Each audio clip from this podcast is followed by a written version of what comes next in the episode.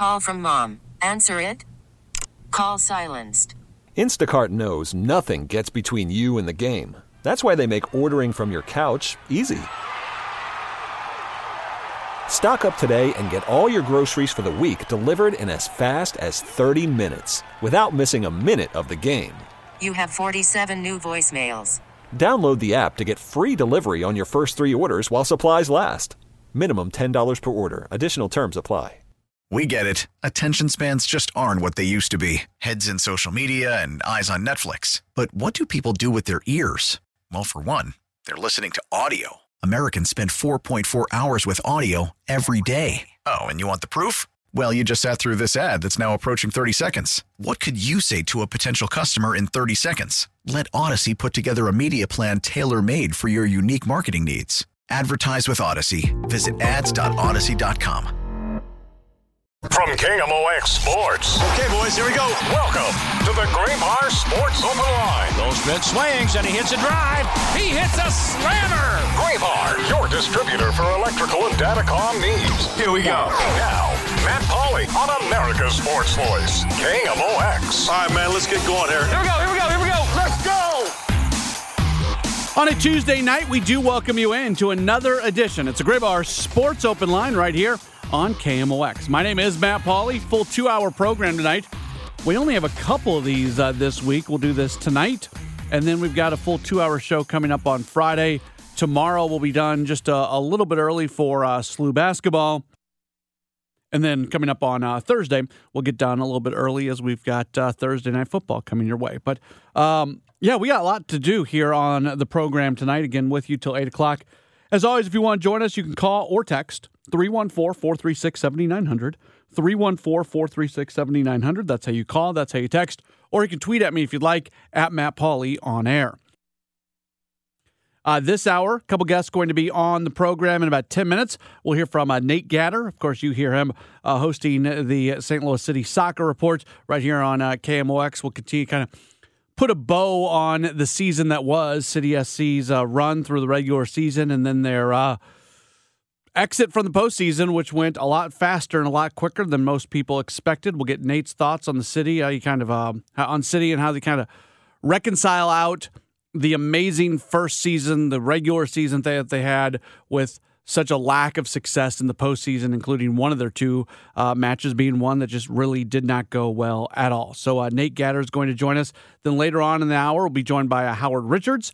We'll talk all things Missouri football with him, as Tigers had a pretty good performance against Georgia, but it was not a win. But they certainly hung around with them. They certainly showed that they can be on the same field with Georgia, and now they've got a big game against Tennessee coming up next. We'll talk some Blues hockey towards the end of the hour. Next hour, we've got our weekly segment with Sean Malone talking fantasy football, and we'll also talk with one of my friends from Wisconsin, Chuck Freeman. We'll get his thoughts on everything that went down with Craig Counsell leaving the Brewers and heading to the Cubs, and how that impacts the NL Central. Want to lead with this, though, because a lot has been made of some comments that John Mozeliak, the Cardinals' president of baseball operations, about what the payroll will look like this upcoming season. He told John Denton of MLB.com, Cardinals.com, that payroll projections for 2024 are very similar to the 2023 projections. So in 2023, they never got to their projected payroll. They signed Wilson Contreras. I think they thought that there was going to be more activity in the offseason that never came to fruition. And then as the season went along, they had room for improvement. If they would have been in the race at the deadline, they certainly would have been able to add. They had room in the payroll. They never added. So I do think we need to kind of wade through and decipher what's being made, the comments being made by John Mozeliak when he said that the payroll for 2024 will look similar to the 2023 projections. A lot of people, I think, are taking that as it's going to look very similar to 2023, period. But that being said, I don't know if that's enough. And a lot of people have kind of been, jumping off the plank on this one. Oh, you see, they're already backing off these things that they've said. People are upset because I don't think they're really diving into this. But at the same time, if they get to the 2023 projection in 2024, is that going to be enough? And I don't think so. When you consider the Cardinals, what they have coming off the books, and John Denton, who was the one who got this original quote, he also added some context to it in a string of tweets from earlier in the day. You got $44 million coming off the books. You have about $143 million committed. You, if their projection was to get close to $200 million last year, that would give you $57 million to play with this offseason. That's not, you can do a lot with $57 million. Don't get me wrong. $57 million is a lot of money. And it's, you've got the opportunity to go out and spend $57 million and make yourself better and make yourself significantly better. But is $57 million enough to do what the Cardinals need / want to do? I don't know. You just think about bringing in two starters, one of which you have to bring in at least one starting pitcher that if this is the guy that's going to be starting a postseason series for you, that you feel very comfortable with. That's why a lot of people talk about Aaron Nola. If Aaron Nola is starting a postseason game, a first postseason game, if he's pitching the first game of a wild card series or a divisional series or a championship series or a world series, you feel comfortable. You feel comfortable with an Aaron Nola in that spot. So the first thing they need to do is they need to bring in a starting pitcher that if they are starting the first game of the playoffs, you feel very comfortable with. The price tag on that type of pitcher is $25 to $30 million per year. Then they need to bring in another pitcher that is demonstrably better than a Miles Michaelis and a Steven Matz. And the price tag on that pitcher is probably somewhere between $20 and $25 million per year. So when we're talking about the team having $57 million to spend this offseason, and you're looking at those two pitchers costing $40+ million combined, maybe $45 million combined, that takes up a lot of the $57 million. And that doesn't even get you the opportunity to maybe bring in a guy who's going to come in and compete for that fifth starter spot as a veteran. Doesn't give you the opportunity to bring in some really important, really reliable pieces in the bullpen. Even if you're comfortable with the Ryan Helsley being your ninth inning guy, when you look at the leverage that you have out of the bullpen, that's not going to be cheap to bring in the kind of guys that you want to have available for the seventh inning, for the eighth inning, and if need be, whether Helsley is just not effective or if he gets injured, somebody that you're comfortable putting into that ninth inning role. So, I mean, look, and the thing we're not even getting into is there's the possibility of trades being in here. There is the possibility of some other payroll coming off the books. Are you going to bring back a Tyler O'Neill? Are you going to bring back a Dylan Carlson, guys like that? If those guys walk out the door, that creates a little bit more flexibility as well. So, again, the social media response to this has been, oh, here he goes. Here's the back pedal. They're already going against what they were saying at the end of the season. I don't think it's that. But at the same time, $57 million seems a little bit light to get done everything that you would like to see them get done this offseason. That would be my reasoned take on what John Mozeliak had to say about the payroll going into 2024. And a lot of it is also dependent on the market. What other teams offer players will impact what players are worth. You know, a player isn't worth what you say they're worth. A player is worth what the market says they're worth. And that's always something to remember. All right, when we return, we are going to be joined by one of our guys, Nate Gatter. We'll talk with him about City SC's season and their somewhat short run in the MLS Cup playoffs. We'll do that next as we roll on with the Graybar Sports Open Line on KMOX. Worried about letting someone else pick out the perfect avocado for your perfect impress them on the third date guacamole? Well, good thing Instacart shoppers are as picky as you are. They find ripe avocados like it's their guac on the line. They are milk expiration date detectives. They bag eggs like the 12 precious pieces of cargo they are. So let Instacart shoppers overthink your groceries so that you can overthink what you'll wear on that third date. Download the Instacart app to get free delivery on your first three orders while supplies last. Minimum $10 per order. Additional terms apply. We get it. Attention spans just aren't what they used to be. Heads in social media and eyes on Netflix. But what do people do with their ears? Well, for one, they're listening to audio. Americans spend 4.4 hours with audio every day. Oh, and you want the proof? Well, you just sat through this ad that's now approaching 30 seconds. What could you say to a potential customer in 30 seconds? Let Odyssey put together a media plan tailor-made for your unique marketing needs. Advertise with Odyssey. Visit ads.odyssey.com.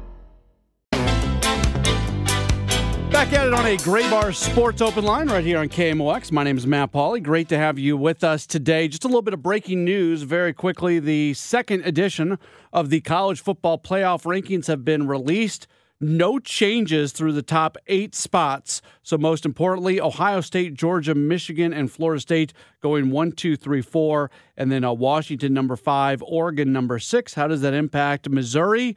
After a respectable performance against Georgia, they fall 2 spots, number 14. And their next opponent, Tennessee, they jumped up 4 spots despite playing a cupcake this past weekend, and they're number 13. So you've got number 13 versus number 14 coming up this weekend. Much more about Missouri football in our next segment when we are set to be joined by Howard Richards. We'll talk all things Tigers football, but right now, happy to talk City SC. We might get a little Mizzou into this conversation as well. It's our guy, Nate Gatter. You hear him hosting the St. Louis City Soccer Report right here on KMOX. Follow him on Twitter at Nate Gatter. Nate, appreciate the time as always. How are you?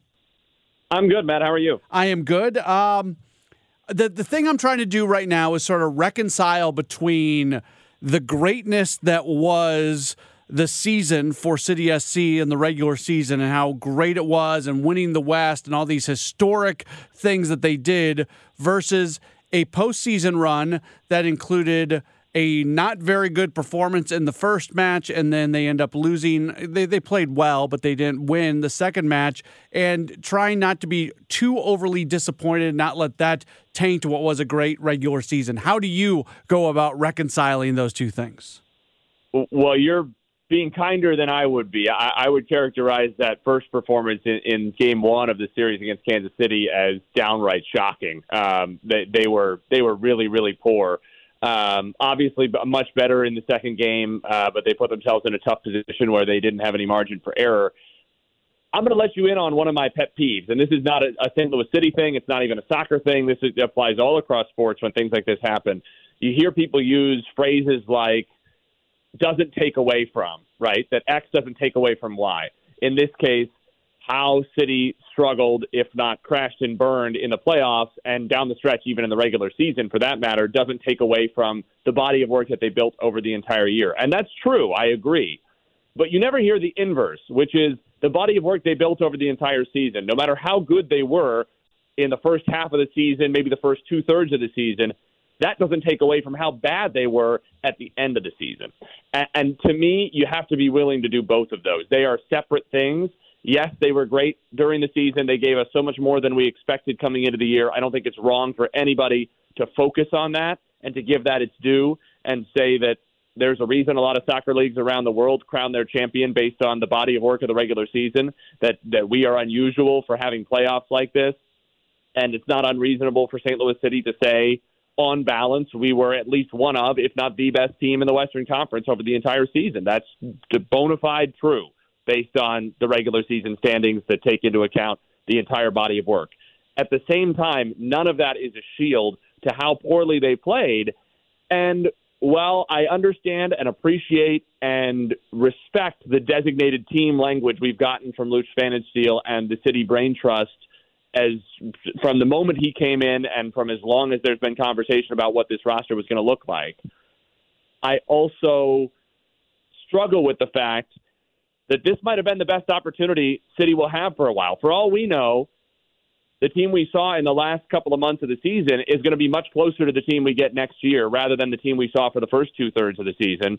And if that's the case, this might still be a playoff team, but it might not be an MLS Cup contending team. And yet, City made only minor additions to the team. Not that they weren't helpful at all.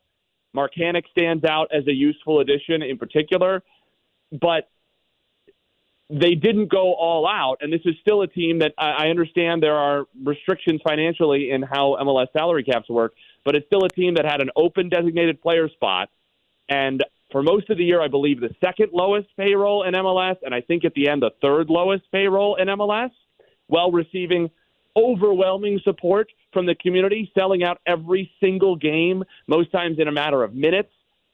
To me, with the level of investment of time, energy, and money shown by the community, and with the level of success the team had with relatively limited resources that had been invested by the front office up to that point, to me, it's a shame for City to end up going out this way, especially when it seemed like some legs got tired and the Lubins and Klauses of the world were not at their best at the end of the year. It begs the question to me, would another high-end piece or two have pushed this team to another level? Would it have allowed them to take some of the responsibility off those star players who shouldered so much of the load?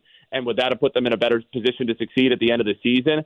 And I think that's an unfair question for the fan base to have to ask, considering how good the team was and how invested the fan base was. I'm a little bit uncomfortable with City playing as poorly as they did at the end of the season while spending as little money as they did this year. Nate, I defer to people like you who are a lot smarter than me when it comes to soccer. And it feels I've watched the narratives as the season went along. And when the season got started, a narrative was, this team doesn't have much depth. And then the season went along and we saw the lineup changing so often and contributions from all over the roster. And we talked about how much depth it had. And then as we moved towards the end of the season, all of a sudden it started to feel like, well, they really don't have a whole lot off the bench that's going to be able to come in and make a big difference. That you don't have difference-making players. So how do you create that? How do you create a roster where there are more truly difference-making players on it? Well, it's hard and it's complicated because of the way that MLS regulates its spending and all the different categorizations of players. The MLS salary cap is extremely convoluted, and the whole system for how teams allocate money. I imagine that will become less true in the next few years, if only because it would be convenient for Inter Miami for it to become less true, and it could be convenient for Messi for that to become less true. It's also time for MLS to start taking those next steps. MLS has enough stability as a league now that if there are owners who can't keep up with the spending, if those stringent salary caps are lifted a little bit, then it's time for them to sell their teams, and they'll be able to do so and get value. MLS is not worried in the way that it might have been 10 years ago, certainly 20 years ago, about are we going to push teams under because they can't afford X, Y, or Z? Do we want a league where only one owner is willing to spend on his team and it becomes a one-team league very quickly and drives fans away? They wanted to preserve parity. They wanted to protect the smaller market owners financially. Those were all reasonable goals. And they still are reasonable, but I think they are less necessary now than they were at that time because of the stability, because of the profitability-ish, at least of MLS, certainly profitability from a franchise valuation standpoint. The owners are much more insulated financially than they were before. The league, I think, it doesn't need this parity preservation quite as much as it did, so these things will probably get relaxed over time. I realize that got away from your question because you're right that the narrative did sort of start out, do they have enough depth? They managed to find a lot of diamonds in the rough. Marcanic is one. A.Z. Jackson it really stands out, a player who was almost given away by Minnesota and had a great year. Jared Stroud, as much as he has been at times unpopular with his fan base, basically given away by Austin. He had a good year. They found a lot of bargains. I just wonder if, and in the end, they lost out to Kansas City, a team who aren't necessarily spending crazy money, though they've shown a willingness to do it. Reportedly, they were close runners-up to Al Nassr in Saudi Arabia to sign Cristiano Ronaldo when he was out of the open market a year or so ago. They have spent certainly more money than City have, and had City advance and ultimately run up against the what we consider to be the class of the Western Conference in LAFC and Seattle, who do have that higher-priced talent, who do have those bigger names, who do have, to your point, those difference makers off the bench, as City learned painfully in the second half of that first game against Seattle away in Washington back in the early part of the year when the likes of Rui Diaz were coming off the bench for Sounders and City had just no answer. It does bother me. I just don't feel that, considering the adulation this market has shown this team, which has been very happy to soak it up and soak up the accolades and talk about being America's soccer capital, it's tough for me to justify a first-round exit by an America's soccer capital club that's spending either the second or third fewest dollars in the league, depending on the point of the season. To me, when you're going to advertise yourself that way and you're going to, accept this level of adulation from the fans and and require the level of investment that they did this year with the price points that were out there, you're inviting criticism if you don't deliver. When you say designated team, that's fine. You better deliver, and they did for almost the entire year. But when you crash and burn at the end of the year the way that they did, because those last four games, all losses, were not good at all. When that happens, I don't see how we can be honest with ourselves if we're not saying fans who are spending this much money on this team in America's soccer capital deserve better than that. And you immediately start, there's nowhere to turn but to say, is the designated team enough? When you get to the playoffs, is a designated team that relies on a relatively singular identity of the high press, which has historically been much more effective in MLS in the regular season than in the playoffs, can you beat those teams that have a greater level of investment? And they didn't show it this year. That doesn't mean any of this is a failure. Again, it doesn't take away from the success in the regular season. It doesn't mean Lutz Pfannenstiel and Bradley Carnell are not extremely smart guys who have a great plan for the future. And it doesn't mean even they can't win MLS Cup while spending somewhere in the middle or bottom part of the league. I'm not saying they need to go out and spend $8 million on Jordan Shaqiri to be useless the way Chicago Fire do and just shoot themselves in the foot over and over. You don't need to be incompetent. But there's a line, there's a wide space between incompetence and just being miserly. And I wonder if City could have made a difference here had they had one or two more of those higher-priced difference makers. He is Nate Gatter. You hear him here on KMOX, St. Louis City Soccer Report. Sometimes he's filling in during the day. He gets thrown in there with Chris Ranji on occasion, which is always fun to listen to. Nate, always appreciate the time. We'll talk to you again very, very soon. Appreciate you, Matt. Awesome. There's Nate Gatter joining us. When we return, we'll talk Missouri football. We'll be joined by Howard Richards. He joins us in just a moment as we roll on with the Graybar Sports Open line after this here on KMOX. We are back at it as we roll on with a Graybar Sports Open line on KMOX. My name is Matt Pauley. Again, as always, if you want to join us, 314-436-7900. 314-436-7900. That's how you call. That's how you text. Again, the breaking news of the last half hour or so, the new college football playoff rankings are out. Not much change in terms of the top eight spots. That all stays the same. Most notably, 1, 2, 3, 4, going Ohio State, Georgia, Michigan, Florida State. Missouri, number 14, they drop 2 spots. Their next opponent, Tennessee, they move up 4 spots, number 13. So Missouri and Tennessee right next to each other. Tennessee right now considered a 1-point favorite for Saturday's game. To talk more Missouri football, we're happy to be able to welcome back on to the program. You hear him on the Missouri football radio broadcast. He serves as the analyst. You follow him on Twitter at @how_rich. He is Howard Richards. Howard, as we go to the Quiver River Electric guest line, really appreciate you taking some time with us today. How are you? I'm doing fine, man. How are you doing? I am good. Glad to be able to get you on. Just we'll get into some of the details, but what's your kind of overall take from what we saw from the Tigers this past weekend? Well, I thought Missouri did its best, effort-wise, certainly against Georgia. Went toe-to-toe, took them as far as they could, especially playing at Sanford Stadium, which is among the loudest venues in all of college football. The fans are just so into it. Fan experience is great. A place that's definitely hard to hear, and Missouri probably managed it as well as it could. I thought, if you look at the game, statistically speaking, the statistical comparison, they're virtually even. from all the way across the board. It's amazing. I thought that Missouri's best chance to win on Saturday would be to beat Georgia at its own game. What do I mean by that? You know, playing good defense, but also from an offensive standpoint, running the football and getting the tight end involved. Now, they did 50% of that. They ran the ball extremely well, outrushed Georgia. Corey Schrader over 100 yards. But they didn't throw to the tight end. They didn't get the ball enough or didn't target the tight end enough. And I thought if they could do that, because what I knew Georgia would do would be to try to take away the deep receivers, especially Luther Burden. And they did a good job defending against Burden. He was able to, of course, score a long touchdown pass. But for the rest of the day, he was mostly neutralized. And the same can be said outside of BOEs. They did a good job of for the most part, of really covering the Missouri receiver as well. So I thought that by running the football, Missouri could have really made a difference there. And I thought it was really effective. That last series, had Brady Cook not thrown that interception, I really believe Missouri was going to go ahead and score. And I think if they score a touchdown there, a good chance that they could have come away with a victory by stealing one down there. But that wasn't the case. You got to find creative ways to beat teams like this, and they just didn't quite have enough in the tank.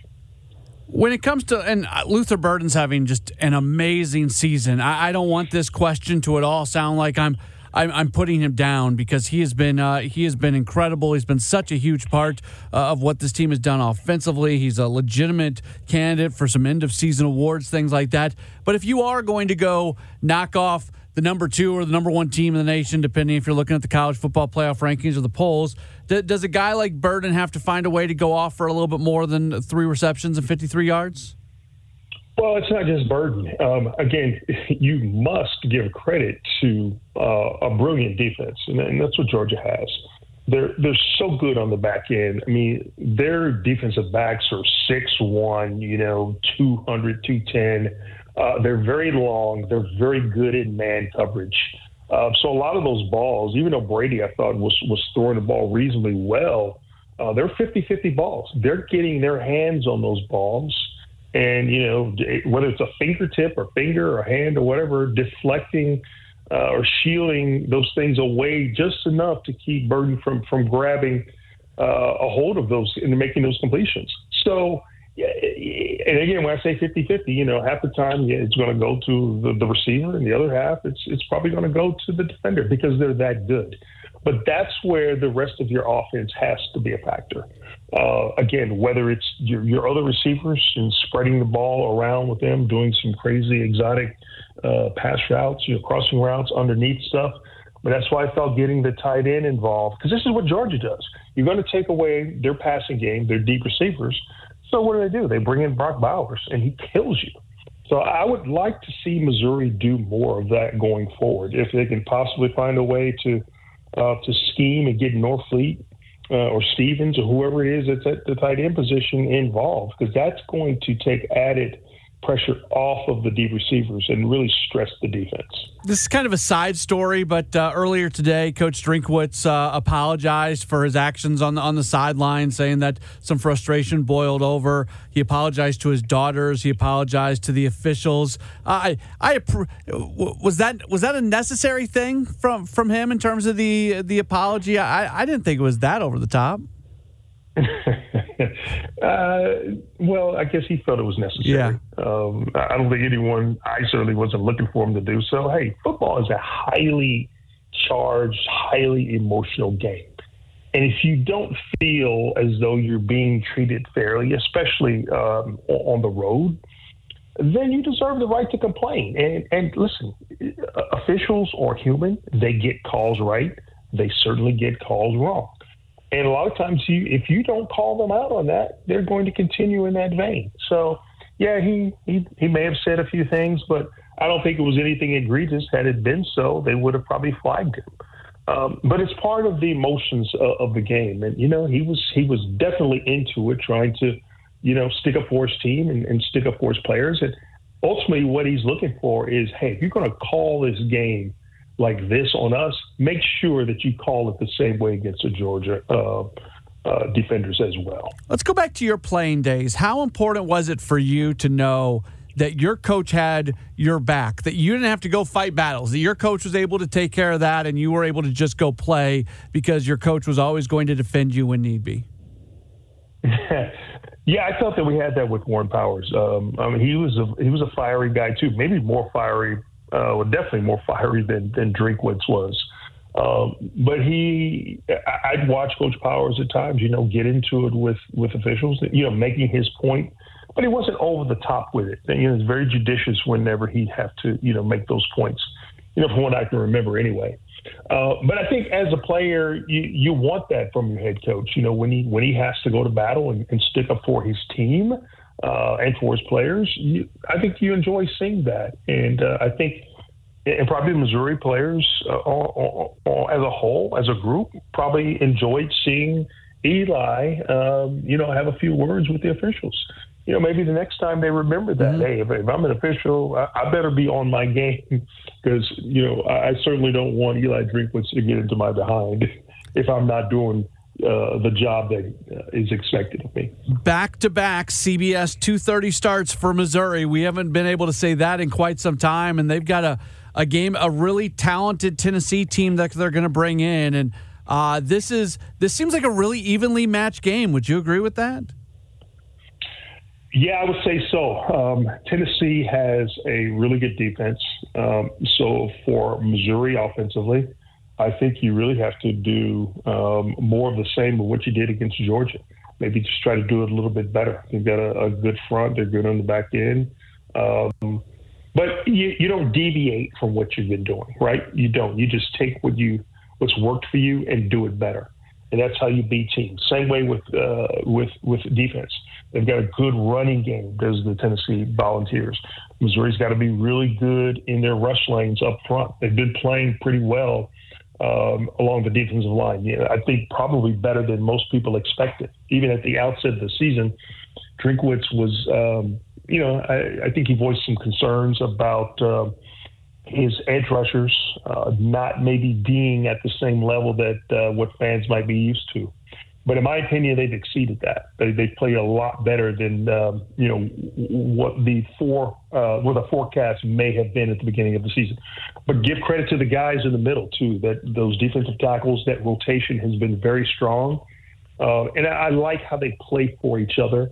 Those guys are all tight. They're close friends, and they pull for each other too. You know, either of those guys, even though you can only start two at a time, you can rotate any of those guys in at any given time and consider themselves as starters. And that's the beauty of it. It's a familial, close-knit unit, and I love the way they play together. And I think that's helpful on Saturdays, knowing that, you know, the guy next to you and two spots over has got your back, and he's going to be giving it the same level of effort that you're going to be giving it. Howard, I'll finish you off with this. Mizzou has announced that this game against Tennessee sold out. That's 4 straight sellouts, first time since 1980. Can you speak to the fan support that this program has received and the way the fans have really lifted up this season?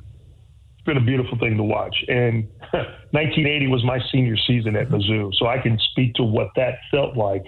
When you have fan support, when you're playing in front of sellout crowds, to me, that's worth a victory or two at home. And I hope fans that are listening, I hope they understand that their presence matters. It truly does. And if they can get loud and boisterous and rambunctious and as loud as, say, the Georgia fans were, you know, that can affect Tennessee.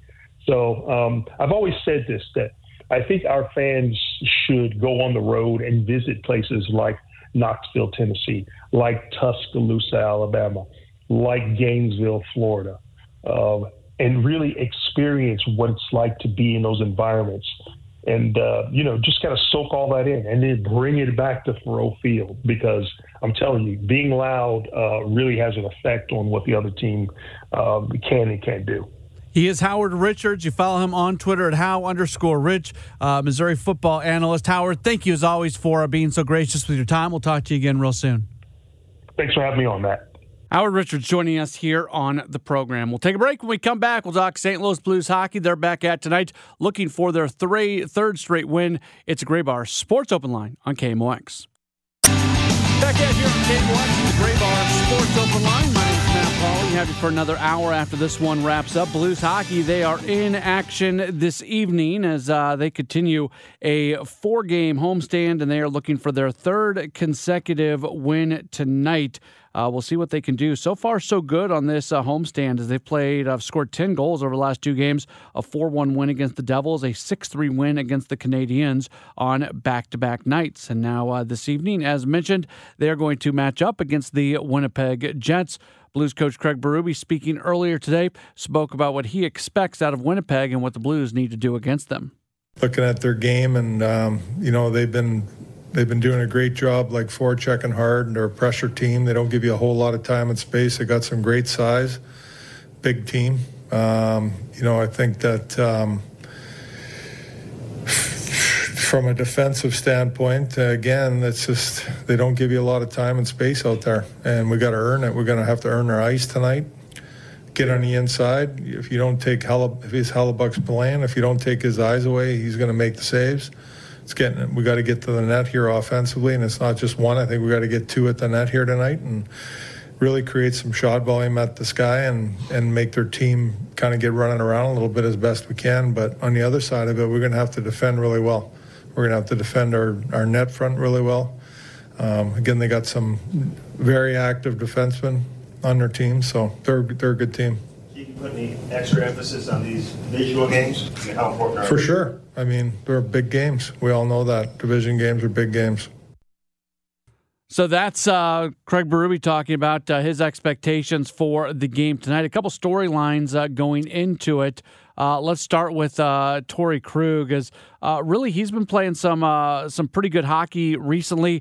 But you listen to Craig Berube speak, and it's clear that they feel like while he's playing well, he absolutely can play better. I think Krug's been very competitive. I think he's done a great job defending. You know, I mean, offensively, we need more from him. He expects more. But, you know, at the same time, a lot of it is, you know, for a guy like that is power play too, and getting, you know, the touches and the points on the power play too. That goes a long way with his game. So I think, you know, he's made some good plays where he could have got some points, and then there's some plays that are there that he didn't execute on, you know. So, yeah, I mean, he's still finding his way offensively, but I like the way he's competing, and I like the way he's defending right now. I know the power play is not all on one guy, but what could he be doing differently that he's done in the past so well? It's puck movement, I think, more than anything, and seeing the next play quickly and moving it quickly. It's a second makes a difference. You know, whether you get the shot off or, you know, the play's made that quickly. And also, the other thing I think that we talked about he can do more is shoot more from the top, create some opportunities from the top. You know, he's got a good shot, so just use it. And if you go back and look in the past, he's done that, and he's done a good job of that, getting them shots off at the top and just not overthinking it so much. You know, when he has a lane, use it. You mentioned that, you know, the PK has helped him get into his defensive game more. Have you felt that or seen that from him? Yeah, for sure. I think anybody that, you know, when we're using mostly everybody on the PK, and, you know, that gets them involved in the game, and he's done a good job there too, you know, having a good stick and his positioning and, you know, eating pucks and all the little things that go along with a penalty kill. The lines for tonight, top line will be Robert Thomas, Pavel Buchnevich, and Kasperi Kapanen. That second line will be centered by Braden Shen, with Brandon Saad on the left side, Jordan Kyrou on the right side. And Berube talked about Kyrou and his speed and what he's able to do to really be a dangerous player. Well, very dangerous. Anybody with that type of speed and ability, when he's skating and using it and using that wide speed, you know, he's a very dangerous player. And, you know, Jordan's played pretty well for me overall. I mean, I think he's had a bunch of opportunities every game. He just hasn't finished quite like, you know, he's wanted to or we need him to. But I feel it's coming. Verana, Hayes, Torpchenko, the third line, Blais, Sundqvist, Neighbors, the fourth line going into this matchup tonight as the Blues look for their third straight win. And if they win tonight, all of a sudden they can put themselves in position to have quite the homestand as they'll wrap up this homestand coming up on Thursday night when they take on Arizona. This is Sports Open Line on KMOX. We get it. Attention spans just aren't what they used to be. Heads in social media and eyes on Netflix. But what do people do with their ears? Well, for one, they're listening to audio. Americans spend 4.4 hours with audio every day. Oh, and you want the proof? Well, you just sat through this ad that's now approaching 30 seconds. What could you say to a potential customer in 30 seconds? Let Odyssey put together a media plan tailor-made for your unique marketing needs. Advertise with Odyssey. Visit ads.odyssey.com.